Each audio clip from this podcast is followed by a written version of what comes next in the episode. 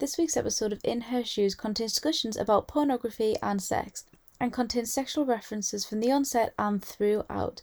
It may be inappropriate for some younger listeners, and parental guidance is advised. Hello, welcome back to In Her Shoes this week. Now, In Her Shoes is an hour long speech show where we talk about women's issues or anything relating to women. And this week, we are going to talk about pornography. So it is a little more adult than some of our previous episodes. So if anyone doesn't want to listen to pornography or if anyone's of younger ears here, just bear that in mind. But we're going to head on talking about pornography. I'm Alethea and we've got Megan here today. How are you, Megan? Hello, I'm good. How are you?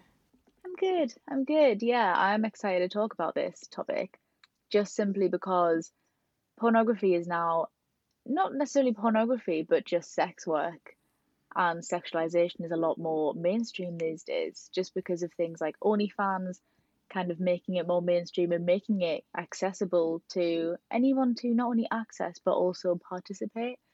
So, and it's almost it's not as as taboo as it was. I feel. I mean, I don't know what it's like in school these days, but when I was in school, you know, it was you never really talked about it if you were female. I mean, even if you brought up the prospect of masturbating as a young girl, it was always shut down or laughed at, and you almost felt humiliated. So I'm quite interested to see what different people think about it. So yeah, excited about it. What? So what about you? What do you think about pornography? Just before we really dive into it, kind of. I mean, that's a bit of a weird question, but your your general thoughts, feelings, ideas? Um, I think it's great for a start. um, but with it comes a multitude of, of problems as well. Like there are as much as there are pros, there are so many cons for how ethical it has been produced, to the effects that it can have on consumers, and just the industry itself is not always um, the best of places. Um, but I do agree with sort of that opening statement about how being you know a young woman or, or, or in a secondary school or even in my experience uh, in the first few years of university still um, women to be honest like i find that women shame each other more than men. Men men like talking about it in my experience. Like i've got mates who are male and we will talk about it and we'll just have you know not not a creepy discussion about it but just a genuine interesting conversation about about porn. Whereas it's not a conversation i've had as often with my with female friends. And the odd times if i've tried to make a joke or like you know just say something a lad would say i've had more negative reactions from the women that i'm friends with than the men. That's really interesting actually. I I think when I was younger, like when I was in school or college, it was sometimes shunned by women, but I felt that it was it was my women my my women, my female friends that didn't kind of explore sexuality. So I kind of always just thought it came from a point of innocence in that respect. But I actually remember the first conversation I had about masturbation when I was in school, and that was with like other girls and it was the men like the boys would always laugh about it or be like oh like whatever you know like take the mic. But it, there was a couple of a couple of girls in my class who were just like i masturbate like i don't care. And it was like this oh my god you do too moment and because like no one had ever talked about it before. And then when i went to university i wasn't i wasn't really shamed by um anyone really particularly but it, but it was very much like some men that I would hang around with, it wasn't even that they were like mean or rude about it, but they were just like, "Oh, we don't want to know." I was like, oh. Really, all of the all of the, most of the guys that I'm friends with really do want to know because they want to know what women are into, and sort of how they can uh, improve, I suppose. Um, yeah, so sort of, I guess where the in, in talking about school level, um, it wasn't really a subject like in that came up often, if if at all. I think you know we talked about who we fancied and things like that, but you wouldn't, especially with my friendship group, sex was never like anything sexual was was never really on the table for discussing. Like it was a massive scandal when someone in our friendship group did something, and like as soon as everyone found out, it was like massive gossip and everyone, um, and you know there was, um, but that's a whole other issue, I suppose. and then in um, in college, I went to a different college to all of the people that I went to school with. Made friends with some really great women who were more open about talking about sex, were more open about about those sorts of things, and it was the first time that I did have conversations of um, had had a conversation. I have a very vivid conversation um, where uh, I was talking to a friend of mine about climaxing, and she said that her, you know, I think most girls when they break up with someone goes, well, he couldn't make me come anyway. Uh, or she, and then she said that she'd like never had. I was like, "What? You've you've never?" And she's like, "Oh, by myself, obviously, but not with someone else." and that was sort of the first conversation that I was sort of like, "Ah, this is what women are allowed to talk about and you are allowed to talk about these different experiences that you have both with yourself and with other people I do think it's really useful for women to talk about this because I know that like when I first started, you know, engaging in sexual activity, we'll call it, like I was just really confused and I think I was really confused about like what I was supposed to be doing or what was realistic or not because everything you've ever seen in like movies, TV shows and pornography is very scripted and very unrealistic. Like the purpose of pornography is to, you know, fulfill a service, right? It is usually for masturbation. I don't really know what other people use it for.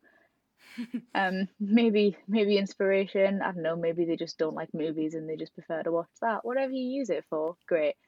But it's very much there to serve a purpose, and it is very much tailored to different niches. And it's you know it's not really realistic and I think it almost distorts people's ideas of what it what it actually should be like. I know I've seen quite a few people recently talking about how it's very violent towards women predominantly and there was someone who was talking about I don't know if, if they'd like looked at like psychological like studies or not. I personally do not have the statistics in front of me, but they were saying that like a lot of people have found that it kind of perpetuates this idea that women are supposed to be submissive or supposed to be dominated and that violence is acceptable and it's kind of distorting it for like a generation. I don't know how you feel about that.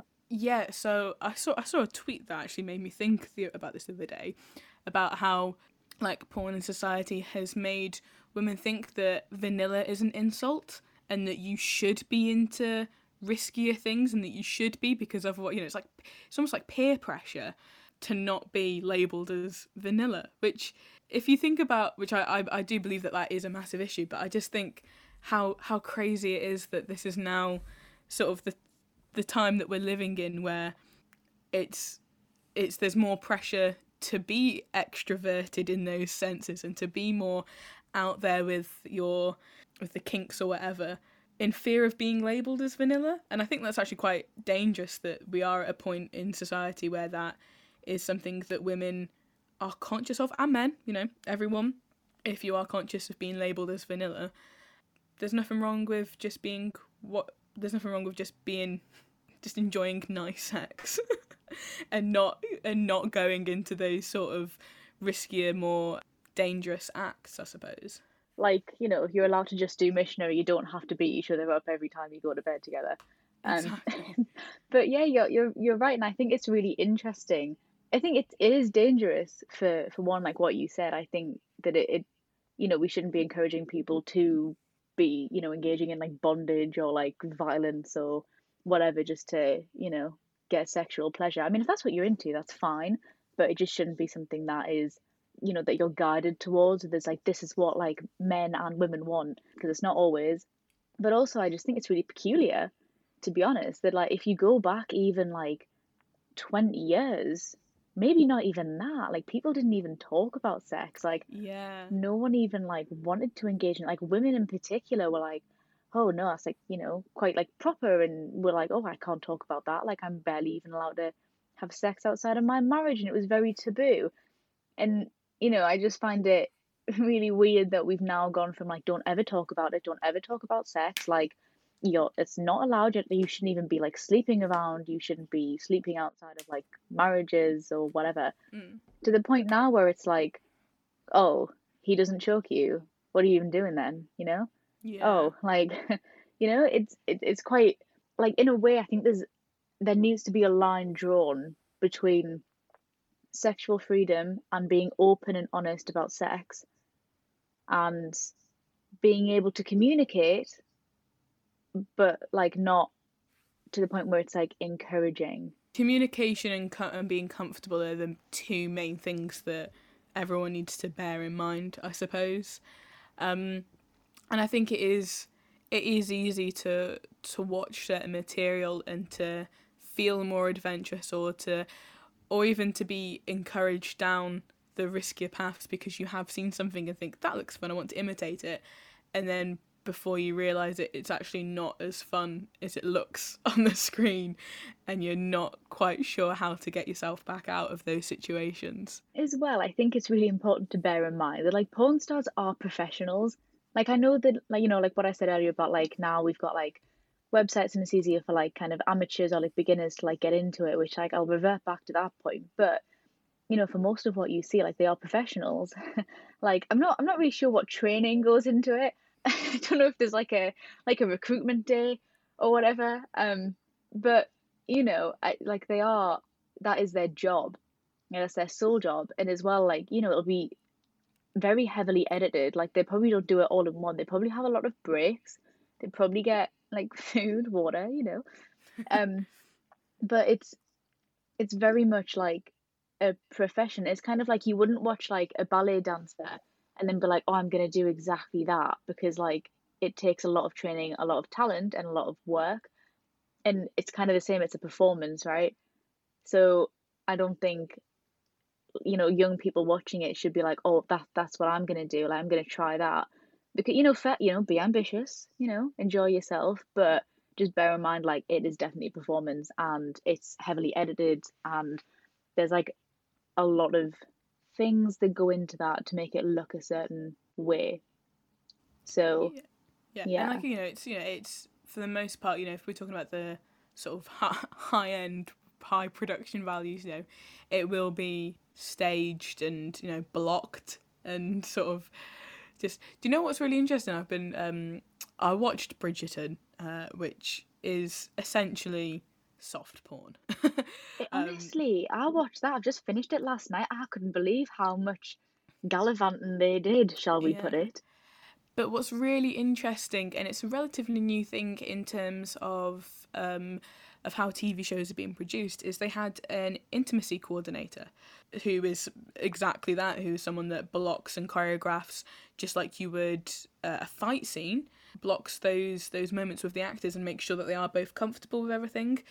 Which I think again is really important to remember when you are watching those scenes, and that you know remember that they are they have been stylized to be like that and that everyone involved was comfortable with the process etc but yeah quite a raunchy show wasn't it yeah do you know what it is i i just wanted a nice period drama.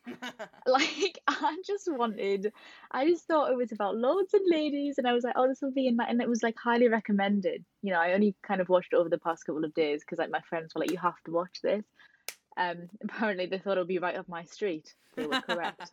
But yeah but I was just like oh okay cute. And then like you know that a it's lot like the of first things scene isn't it? It's like it's like the second scene it cuts to anthony up against the tree and it's like oh okay that is where this is going. Because i'd seen a lot about it on twitter a lot of people being like can't believe i watched it with my parents etc etc and i was like oh what's the big deal? And I, there was even for me there was there was one scene that was just going on too long so i did just skip forward 15 seconds because i don't want to sit through all this. Yeah there as was a good as it was to watch, it was just simple. It was like, oh, this is, you know, if I, if I wanted if I wanted to watch this, then I'd uh, g- give it give it a Google rather than sitting down with Netflix in front of me. there's a new meaning to Netflix and chill isn't there that's what they were going for Oh, exactly. yeah Um, but you know, I miss Tumblr. Tumblr was the OG for sort of being that pathway into watching or, or sort of finding explicit content because no one's. I always felt like it was quite a safe website to go on until they got rid of it all, obviously. But sort of for those first times where you are sort of actively seeking that sort of content, but aren't quite brave enough to just you know Google the words. yeah For me, it was definitely sort of the slowly ease into. Oh, that was that was a raunchy gif. Let's let's let's look at that again. let's rewatch this fifty thousand times. Pretty much. Oh, I'm just going to put a little reminder out there that if anyone has just tuned in, we are talking about pornography and adult themes, and there are sexual references from the outset and throughout. But with that being said, I felt like I was on Geordie Shore there. I don't know if anyone watched Geordie Shore. I was very ch- much channeling my inner Charlotte. Um, but yeah, with like I can't remember the first. The first thing I kind of looked for. It's just been so long ago, Megan. I've been doing it for such a long time. Um, no, I can't remember. Do you?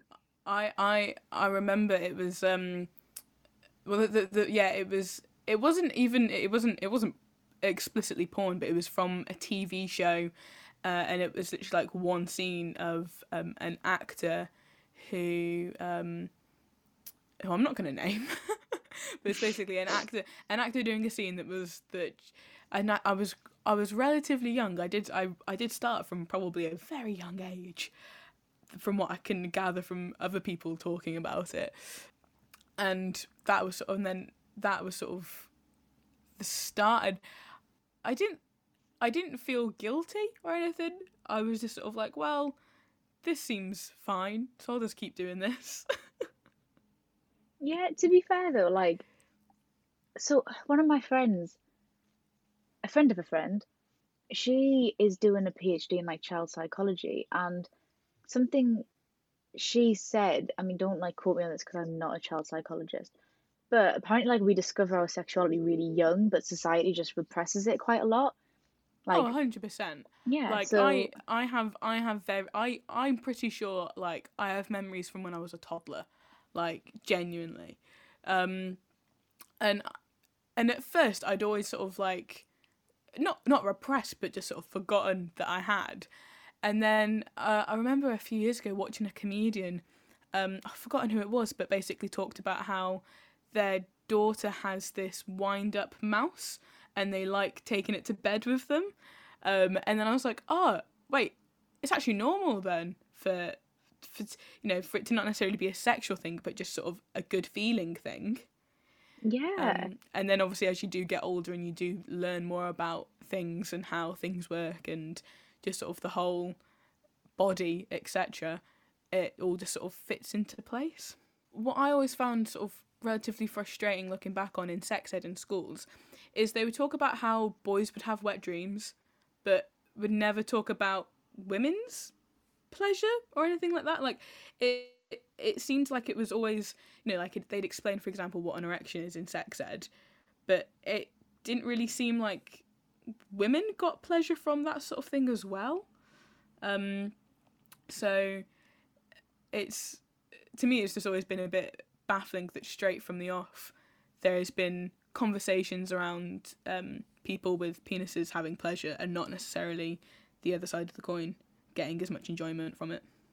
that is so true. And I also think that just kind of linking it back to like pornography, like I think pornography is right on Pornhub. There's a section that says for women. It's not for women. Like, can we just, you know, like it's all about male pleasure. And I know that like the girl's like moaning and like doing whatever and pretending she's enjoying it. But like, the only way that I can find like a female being pleasured is like lesbian porn. It's very, very rare in like heterosexual porn that there's ever, you know, like a lot of time dead. Like it's always like she's giving him a blowjob. He's rarely doing the same. Yeah, so when I when I first uh, sort of came out to someone as being bisexual, they were like, "How do you know?" And I'm like, "Well, okay." And I did feel the need to defend myself, and I was like, "Well, you know, um, lesbian porn's quite nice to watch." And he was like, "That's just because," and I remember him saying to me, "That's just because." Like you like the idea of like because you're a woman and you like like you like the idea of that happening to you and I'm like no no no I'm I'm pretty sure I like the whole idea of it I like the Um, women in it as well. They're quite nice. They seem like nice ladies, you know? um but um but yeah and i think that is something that was quite key to me realizing my sexuality um and just in general like i've sex is great and just I don't even know what point I'm trying to make. It's just I feel like it's the, this is the sort of conversation that I never really get to have, especially with another woman, just because I don't know. I mean, for fact, it's been a while since I've been spoken to another person in in person, so it might just be that I'm rambling at this point. You're just like really happy with the human contact, aren't you? You're just happy with this interaction. but that's another thing is how lockdown has affected single people, um, and you know people in long distance relationships, etc. And how there was because um, there was a period of time, wasn't there, where Pornhub Premium was free during lockdown, um, which I I I didn't even sort of I don't I don't understand um, what the premium bit was, so I just didn't even make use of it. Um, but I just find it interesting how that is something that people thought, oh well, here's something to sort of fulfill all of the lonely people out there. But I think it has potential to get quite dangerous, and it was something that I realized a couple months in that I needed to become a bit aware of that I didn't want to be getting addicted or didn't want to be completely replacing the the need for human interaction with that. And I, I do worry for people out there that are alone and haven't had because I'm relatively lucky in that I've moved about since since the first lockdown and I have had human interaction and I have been in situations that you know have allowed me to not be physically alone but I do worry for people that it's been almost a year for some people then they that won't have had human contact with anyone and that must be quite damaging if you're already a fragile person. Yeah, I agree. I mean, I would just like to point out that the government guidance did say people could have sex outdoors. So you know, if you are if you are struggling, just put a mask on and get to it. Um, no, all jokes aside, please stay safe. Please do not do please that. do not do that. We do no, not advocate doing that. Yeah, it was a loophole. Someone like wrote an article on it, like, oh, because of the government guidance, like you can put a mask on and like have sex outdoors. Please, again, please don't do that. We're not advocating for that at all. But yeah, so I don't even know what my point was at this point. Yeah, like the whole thing about kind of being addicted to it or relying on it quite a lot. I think that like sometimes as like a single person, because like realistically, sometimes you just want to get the job done. Let's be honest. I mean, I don't know if anyone else has been there. Sometimes I just think, oh, can we just hurry this along? You know I mean? yeah. So sometimes is you know it is just good to like do it yourself, get it out of the way, then you find it's out your system.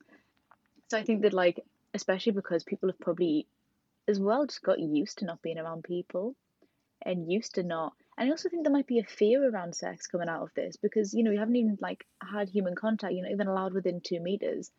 So then going from that to like having sex quite a lot. And I saw an article the other day, and actually, me and my friend were talking about this. We were like, as soon as this is over, like the gum clinic is going to be inundated. And so I think, yeah, it, it is. It's probably, and it's also like it might just be a way for people to pass the time. Like if you're furloughed, you're at home, you live by yourself. Like, you know, you could read books, you could color in, but realistically, like, if you just want that kind of like not even interaction, but you just want something to do and you want to like feel good about yourself. Like there's nothing wrong with that, but like where does it cross a point? Does that make any sense? Am I just rambling? No, no, it definitely it definitely does make sense as to at what point does at what point does a healthy exploration of your own emotions and your body become something more toxic and detrimental to your own being? Um because I think I think that it is it's just with the, with the rise of OnlyFans, and I see more and more about it on, on people that I follow on Twitter, like that are making their own content, and I'm like, that's quite interesting. That that is the other side of lockdown, is that as much as you've got all of these single or or just generally lonely people um, around the world, you've also got people that have been taking advantage of this gap in the market. And it's like, well, now is the time to start creating content and start earning money off this. Yeah, to be fair, I'm like all for OnlyFans. I don't have an account. Um, sorry everyone, but I do apologize. But yeah, I think it is quite good because you know, I think women get sexualized quite a lot. I don't think that would be a, a disputed fact. So I think if you found a way to like through lockdown as well create a side hustle or a main hustle depending how successful your page is and monetize off like something that you enjoy doing and that you know other people are clearly there for for the market. I think that's that's great. I don't really know that much about onlyfans to be perfectly honest. I've never logged on to it never created anything for it. But i wonder kind of is this more of like uh, I, I don't want to f- I'm really careful of like how I phrase this because what I don't want to do is like come off like judgmental or as in like oh you're just young and doing that because you know if you know I generally think like if you can monetize off that content like great and like you should be able to do whatever you want with your body. But I there is a part of me that does wonder like are these like people who are just not all of them but some of them like lonely or like don't have any money because of the pandemic or kind of think this is like a great idea now, but in like 10 years' time when they're like trying to get a job, like, I mean, I don't think this should be like stigmatized and I don't think employers should turn them away for it, but there is a part of me that thinks like, is this a rise of like sexual pleasure and a, a rise of like women and men like monetizing off their own body and their own sexuality or is this like a is this going to have consequences in the future?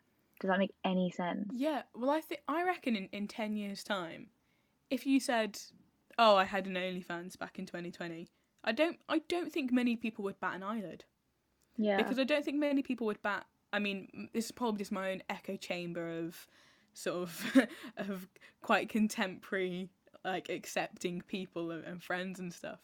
Um, I yeah, I think that in especially in ten years' time, it would just be like a oh, fair enough, because I would love to know what the comparison is to, for example, someone that was a page three girl, because yeah that is an arguably it's it's quite a similar thing. You know, you're you're exposing yourself to millions of people.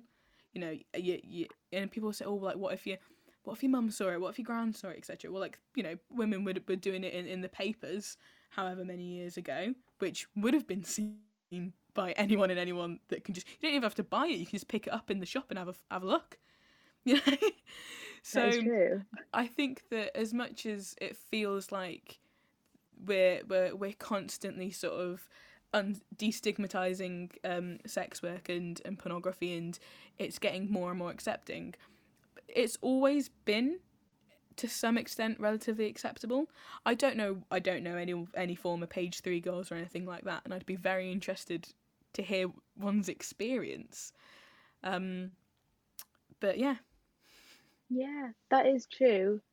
That is true actually. And i think actually just kind of on like the stigmatization of it like i have i've had discussions with men about because you know a lot of men when i've had these discussions have said like oh i wouldn't date a porn star. And i'm like interesting. Or like wouldn't date someone who was a porn star.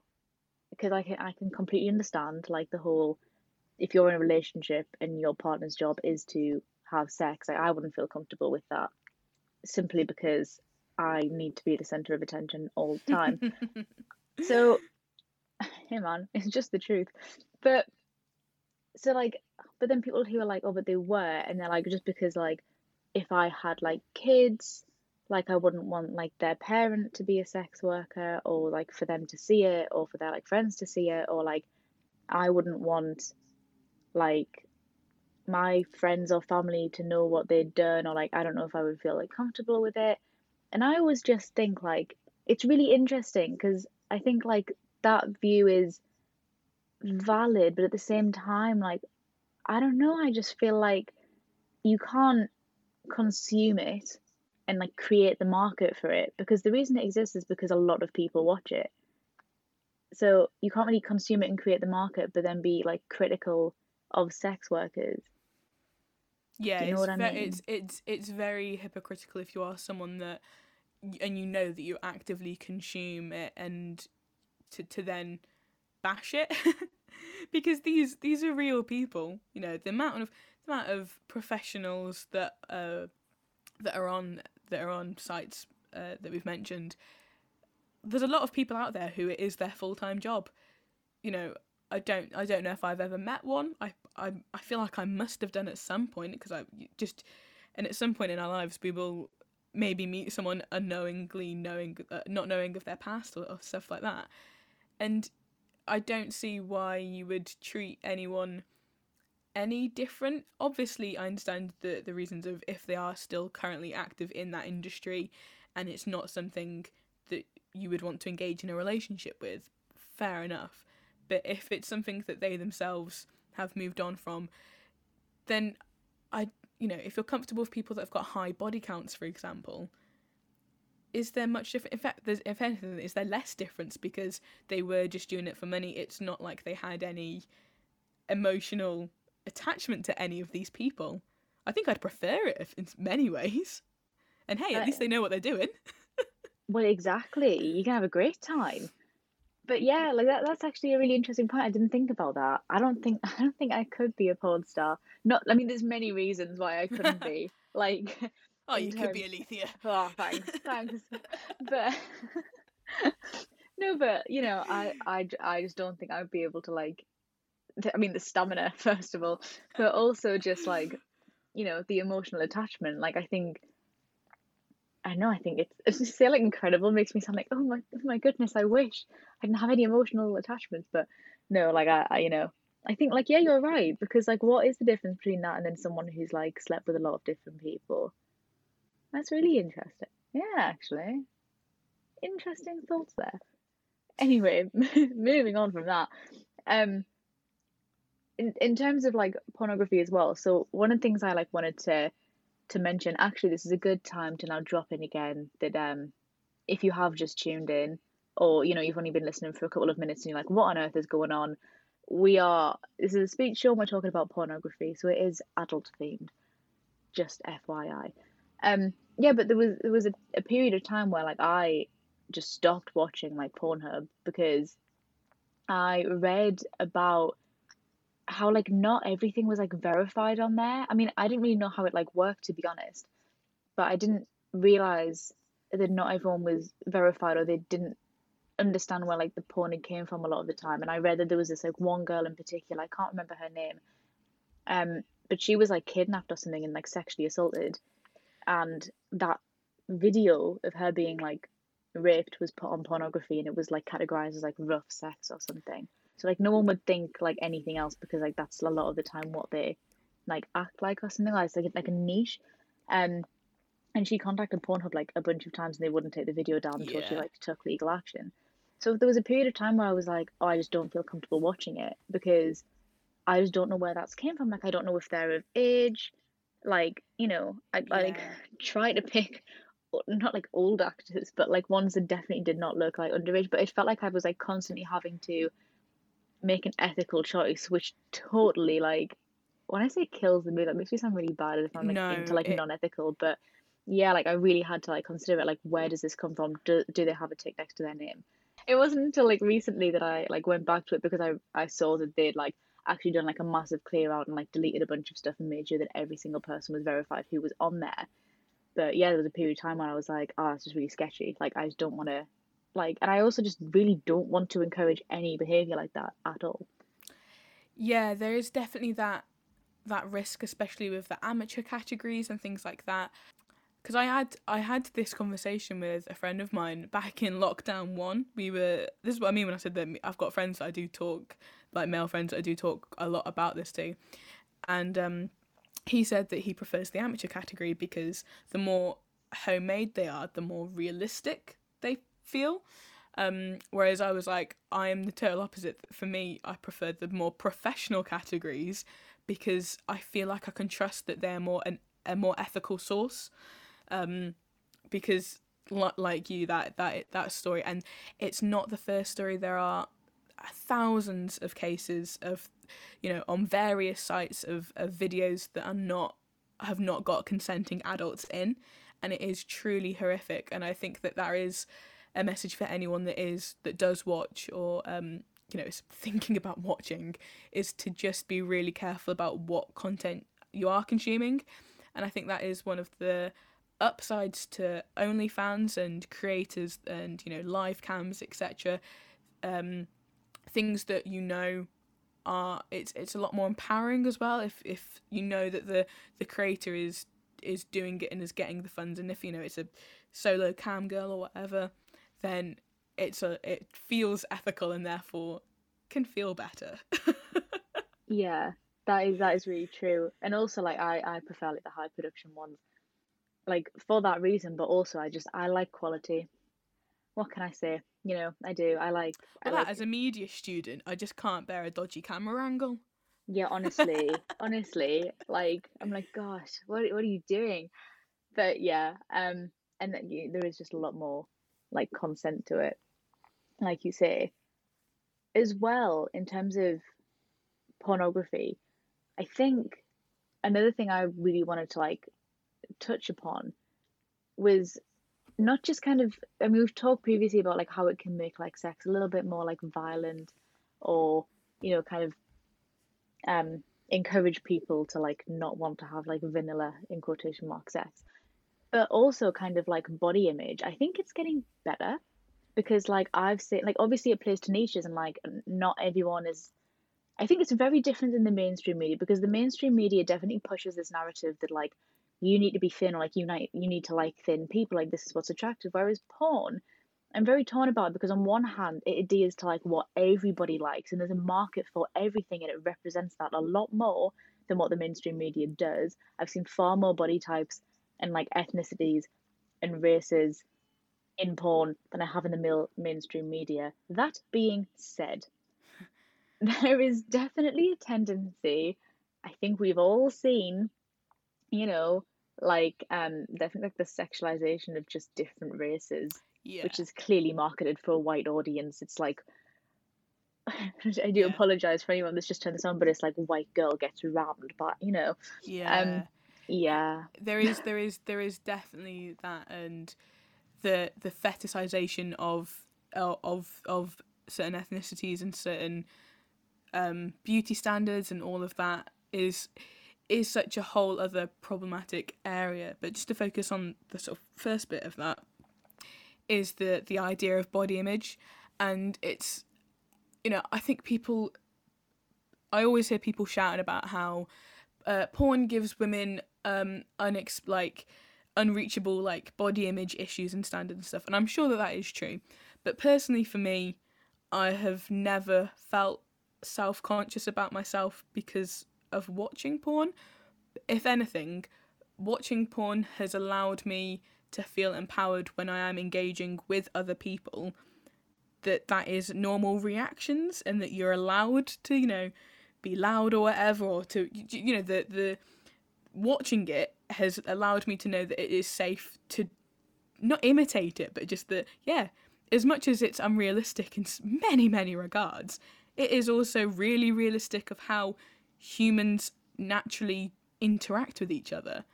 And i think that it often go goes unsaid that there are positives to watching that and you can have a really healthy relationship with yourself and with sex because of porn and because of watching it and you can be well adjusted knowing that all of these things in the world are actually normal. You know what going back to bridgerton um when daphne doesn't doesn't know anything because she's never been told has no idea anything. And you know when the when the duke says when you're alone you can touch yourself and then we then see that exploration i was like this is so wild and it, and it and i realized i was like so many people growing up will have had not obviously that experience of being told by a duke, but will have had, will have not realised that it is okay to have those physical reactions. Whereas because I've grown up fairly independent and you know finding these things for myself, I've always known that it's okay. yeah that is very true i feel like from I, I didn't i feel like i didn't learn a lot from porn Mm. In terms of you know like relationships or anything but there was something or like you know how to do it or whatever but there was some things like in terms of like I don't know even just like like the the fact that it's out there just like states to me like you're allowed to explore your own sexuality and you're allowed to explore like what you like and things like that. So yeah, I do agree with you like on that point that it's you know it it kind of enables you to discover different things, enables you to discover different things you might be into and kind of how intimacy works. The one thing I will say about it is that I think just in terms of like body image, I think the whole mm, because whilst it like portrays different body types, I know that like a lot of porn stars or like I don't know. I just I feel like in terms of like genitalia, do you know what I mean? Oh Like yeah, there's, there's a lot of is surgically altered genitalia. Like the men always have like un- I can't imagine what like body image that does to boys because I feel like boys talk about oh you've got a small penis a lot more than girls talk about like oh you've got like big lips or whatever. I don't know. but like Yeah, well that that is a whole that is a definitely a whole other thing is that it's it's really emasculating for a boy to have a joke made about about his penis size whereas I feel like you know and that you do get derogatory comments towards women but it, there are less so about if you're gonna you know if you're gonna insult a woman you'll probably it's not necessarily the first one that will come to mind. Even though when you do watch mainstream sort of professional porn they are sort of all like neat and tidy and you know a certain way.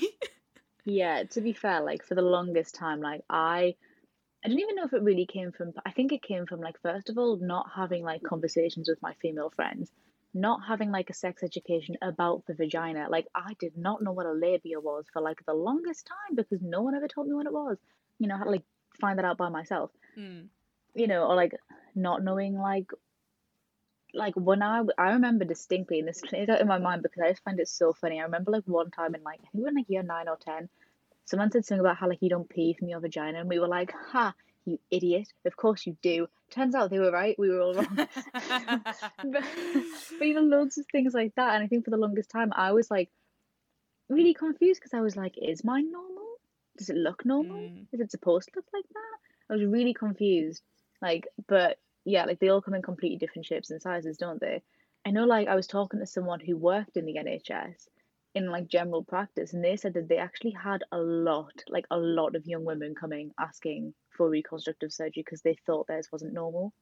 oh flippin' heck Yeah, like a lot of people like were like seeking it out, and obviously they would like they would refer them on, but like gynae would always be like, no, yours is normal. But like there was like a high number, like surprise, like not like every other girl, but like surprisingly high rates of young girls going into GP practices thinking theirs wasn't normal because of pornography. Because the I think when I was about 16 I started watching Hannah Witton's YouTube videos I don't know if you're familiar with her Love her. Yeah, um, and she, I think, has been such a crucial role model in these conversations. And I think, as much as you know, watching watching porn is, is great, having someone like her, you know, speaking so publicly about all of these different things and doing it so well, um, was actually probably what has made me have be well adjusted and have a healthy relationship with these because she was sort of like the this scientifical or just you know good mind that backed up that everything that I was thinking or doing was okay. Yeah. Um, you know, when she gets out her, her her Lovehoney ad or whatever, I'm like, yeah, great. Let's watch this. Let's see what let's see what your cust- what your viewers have been buying. I'm interested. um, whereas I think if it wasn't for YouTubers like her doing doing sex ed essentially, there's probably you know millions of girls that don't have a clue about anything because it is lacking from the education system. And I also think because I think the reason we don't have a lot of sex ed is because teachers are uncomfortable teaching it. Understandably, if I was a class a teacher, if I was a class, if I was a teacher with like secondary school kids, there's no way that I would sit them all down and be like, "This is what a labia is. This is what this is." But I do think it needs to happen. I think there should be like external sex ed teachers that come into classes and teach and like teach about like different types of pleasure and things and they're like an external person obviously it would be regulated and i'm just gonna let like any old person just walk in the classroom but then it like saves teachers the embarrassment it gives like children a chance to like even just giving them resources to go away and do like by themselves like to like you know go away and learn things on their own but i think it would be really beneficial if there was like a different like organization that just goes into schools Mm. teaches stuff and then like leaves because teachers aren't going to do it teachers shouldn't do it because i think they're too close with the students and like i don't think you should cross that boundary where students know exactly what's happening in your sex life because that's weird. Yeah, yeah, definitely. You know, I, because, uh, and I think that the problem is as well is that PSHE or whatever it was and everyone else in school, citizenship, I think some people call it, just general sort of health class. It's there's never a dedicated teacher for it. There is never the funding for that to be someone who is actually properly trained. You know, you wouldn't get some random. Well, I mean, in some schools you do get random people just teaching English or science and stuff, but PSHE was always a PE teacher, geography teacher that's just thrown in to just repeat the same information back at you. They are not actually, in my case anyway, qualified or trained, or at least seem to be trained to actually deliver these subjects. Um, although I do I just have another funny memory of the same the same teacher um, had to uh, teach us how to put a condom on. Uh, did you ever have that lesson in, in school? Yeah, we had to put it on a banana. See, we we were a bit more advanced than that. We had um, uh, uh, they were bright blue and they were like they slotted together. You had the the shaft and the base essentially, uh, and so we all got we all got one condom to, to to just one because you know once you've learned how to do one that's it you're going to know how to do it. It's not going to ever cause any confusion later on in life is it? Oh, especially like you know we were i think we were definitely like 14 most people probably you know be a few years before we're faced with one again. Um but uh so you know we were rolling them down and like doing all of that. And then she passed around baby oil um baby to oil? to prove to us that you should never use it as a lubricant um, because it dissolves the the condom and actually like will, will break it.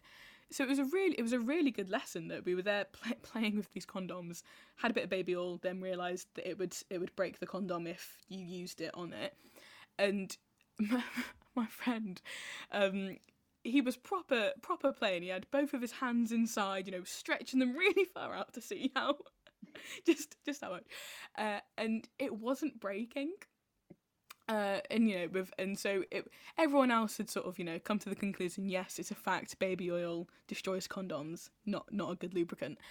Uh, and she was then mo- moved on to another point and he was still doing it and I've just got this really vivid memory of him stretching out in with his in, in between his hands it breaking and it being around his hands as he just gives the teacher two thumbs up. And it just such a vivid memory of him with just this this oil baby oiled broken condom around his wrists. as He's just giving her a thumbs up. Oh my lord! So I appreciate that that is slightly off topic as to what we're. No, it's still about, funny. It's just uh, class. Actually, one of the things I really wanted to like fit in, like before we finish, was as soon as kind of just like popped to mind. It kind of feeds into the whole thing about pornography, like not being verified, etc um, only people who are underage. I don't know if you found this, but the sexualization of like young girls really creeps me out. Like the fact that it's always like babysitter, schoolgirl, like this and that. And you know, if you type in like schoolgirl in like Google, like Google Images, like it'll come up with like, you know, like sexy costumes and it's very sexualized and it's very much like that and like schoolboy like it never is. And I, there's this one influence that i follow that like really brought it to my attention because i'd never thought of it before. And i think we've all you know gone like to halloween or something dressed as a schoolgirl like done the whole britney spears thing. Um you know like tie your shirt up. But she she pointed out that like young women are very much sexualized in pornography. But if you had like you know if if young like because it's very much like appeal to male gaze right? And they were saying like the whole sexy schoolgirl is to like appease men, whereas if like we then start talking about sexy schoolboys, like it, it even then it feels a lot weirder for me to say. She was like if people started dressing up as like schoolboys to for like sex or like sexualize it, like it wouldn't be accepted at all. So I just wonder like what your opinions were on that. I think I mean I think it you know, very clearly anything anything underage is horrific and the fact that we have we are still at a point in society where that schoolgirl fetish is still a thing and is still relatively normalized and like you know even as recently as um uh in Gavin and Stacey Stacey's hen night they're all dressed up as, as schoolgirls aren't they?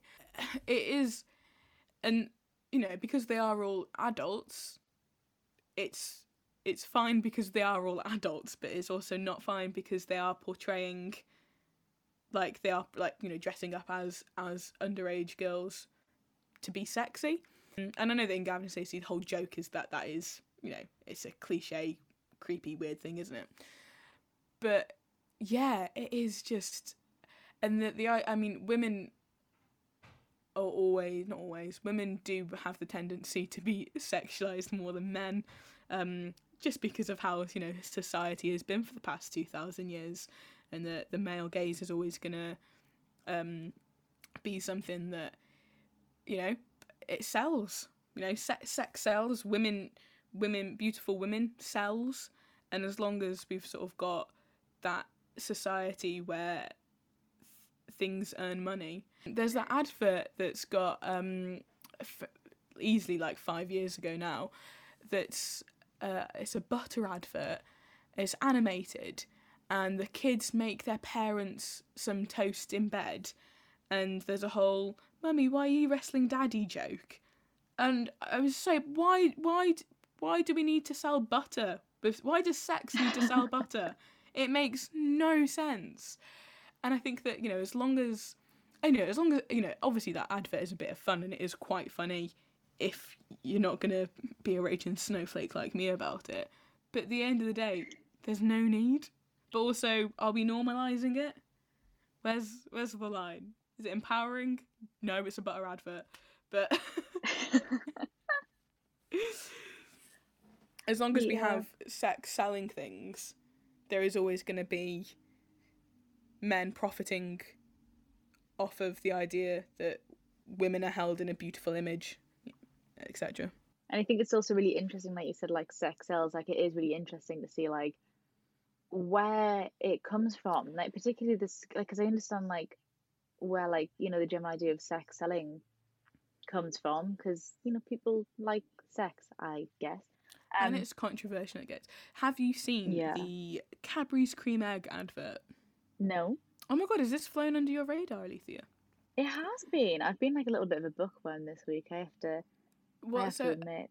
about maybe like two weeks ago was it uh, everyone, well, not everyone, lots of people were very enraged because Cadbury's Cream Egg um, released an advert of two men sharing sharing a cream egg, a, a real life gay couple, I think.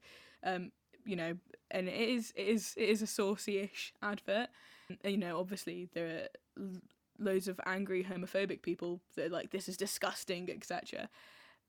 To which you have to point out every other single time women or like heterosexual sex has been used to sell chocolate. You know, think of the think of all of the other chocolate adverts out there. You know, there's one there's one there's an M&M advert where she's having an affair with her husband yeah. with an M&M. So there is no reason to be other than just because people are blatantly homophobic about it to be crying over the cream egg advert.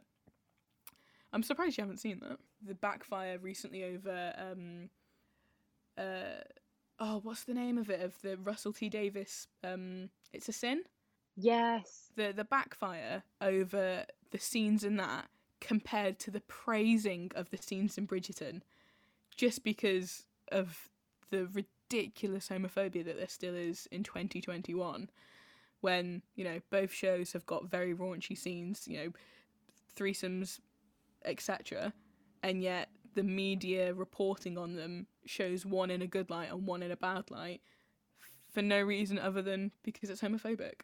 Yeah, I completely agree. And like to be fair, like when I was like watching that show, like the thing is it's not even like I just don't particularly like mind sex scenes to be honest like in general like i'm not that bothered about it but i think yeah it is really interesting because i to be honest, like when I even like when everyone was saying to me like you need to watch Bridget, and like I said earlier, it was no one really mentioned any sex scenes, which I think is why I was so surprised.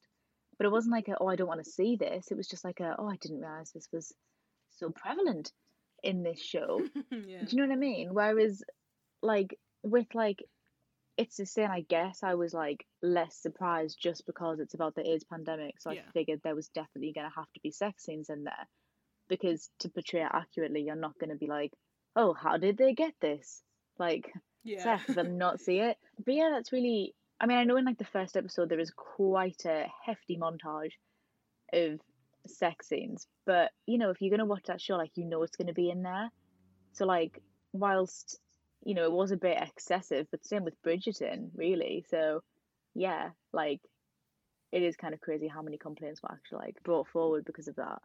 Especially when it's so relevant to the storyline. Like arguably in Bridgerton, it's not really actually it is relevant at some points, but not really. Like you could have wrote Bridgerton without sex scenes. You could not write a drama about the AIDS Yeah. pandemic without sex scenes. Realistically, yeah like it's not it's not as uh, necessarily relevant to the um to the main arc i mean it is because but you didn't necessarily need to see it as much like yeah, you could like i think like to the extent that some scenes went on for for example like you know but also it's very good because you know bridgerton especially is about a lot about female pleasure and about how the men in this society can get away with doing what they want they will never be held accountable. But if a woman so much as kisses a man she is ruined and tarnished and unmarriable for the rest of her life um, yeah, so I think it does, even though it's not necessary to the plot, it's necessary for the for the themes and for what it's wanting to convey as a TV show, maybe. yeah, yeah. I agree. And on that note, I think that's it. We've came to the end of our time. That was that was quite that was quite good. I think we covered a lot of base there. So For second, third, and fourth. Yay! Oh, I, think I should have known. I should have known I was leading you into that one. and for more comedy, you can hear the Milking Parlour every Sunday from 10 pm. It, yeah, go and listen to that as well. oh, all right. Thank you very much for listening. We'll be back next week with an episode on contraception. And we have a very exciting special guest joining us who's going to be talking us through her research and we'll be sharing our personal experiences using different methods of contraception. You don't want to miss it. We'll see you next week on Spark.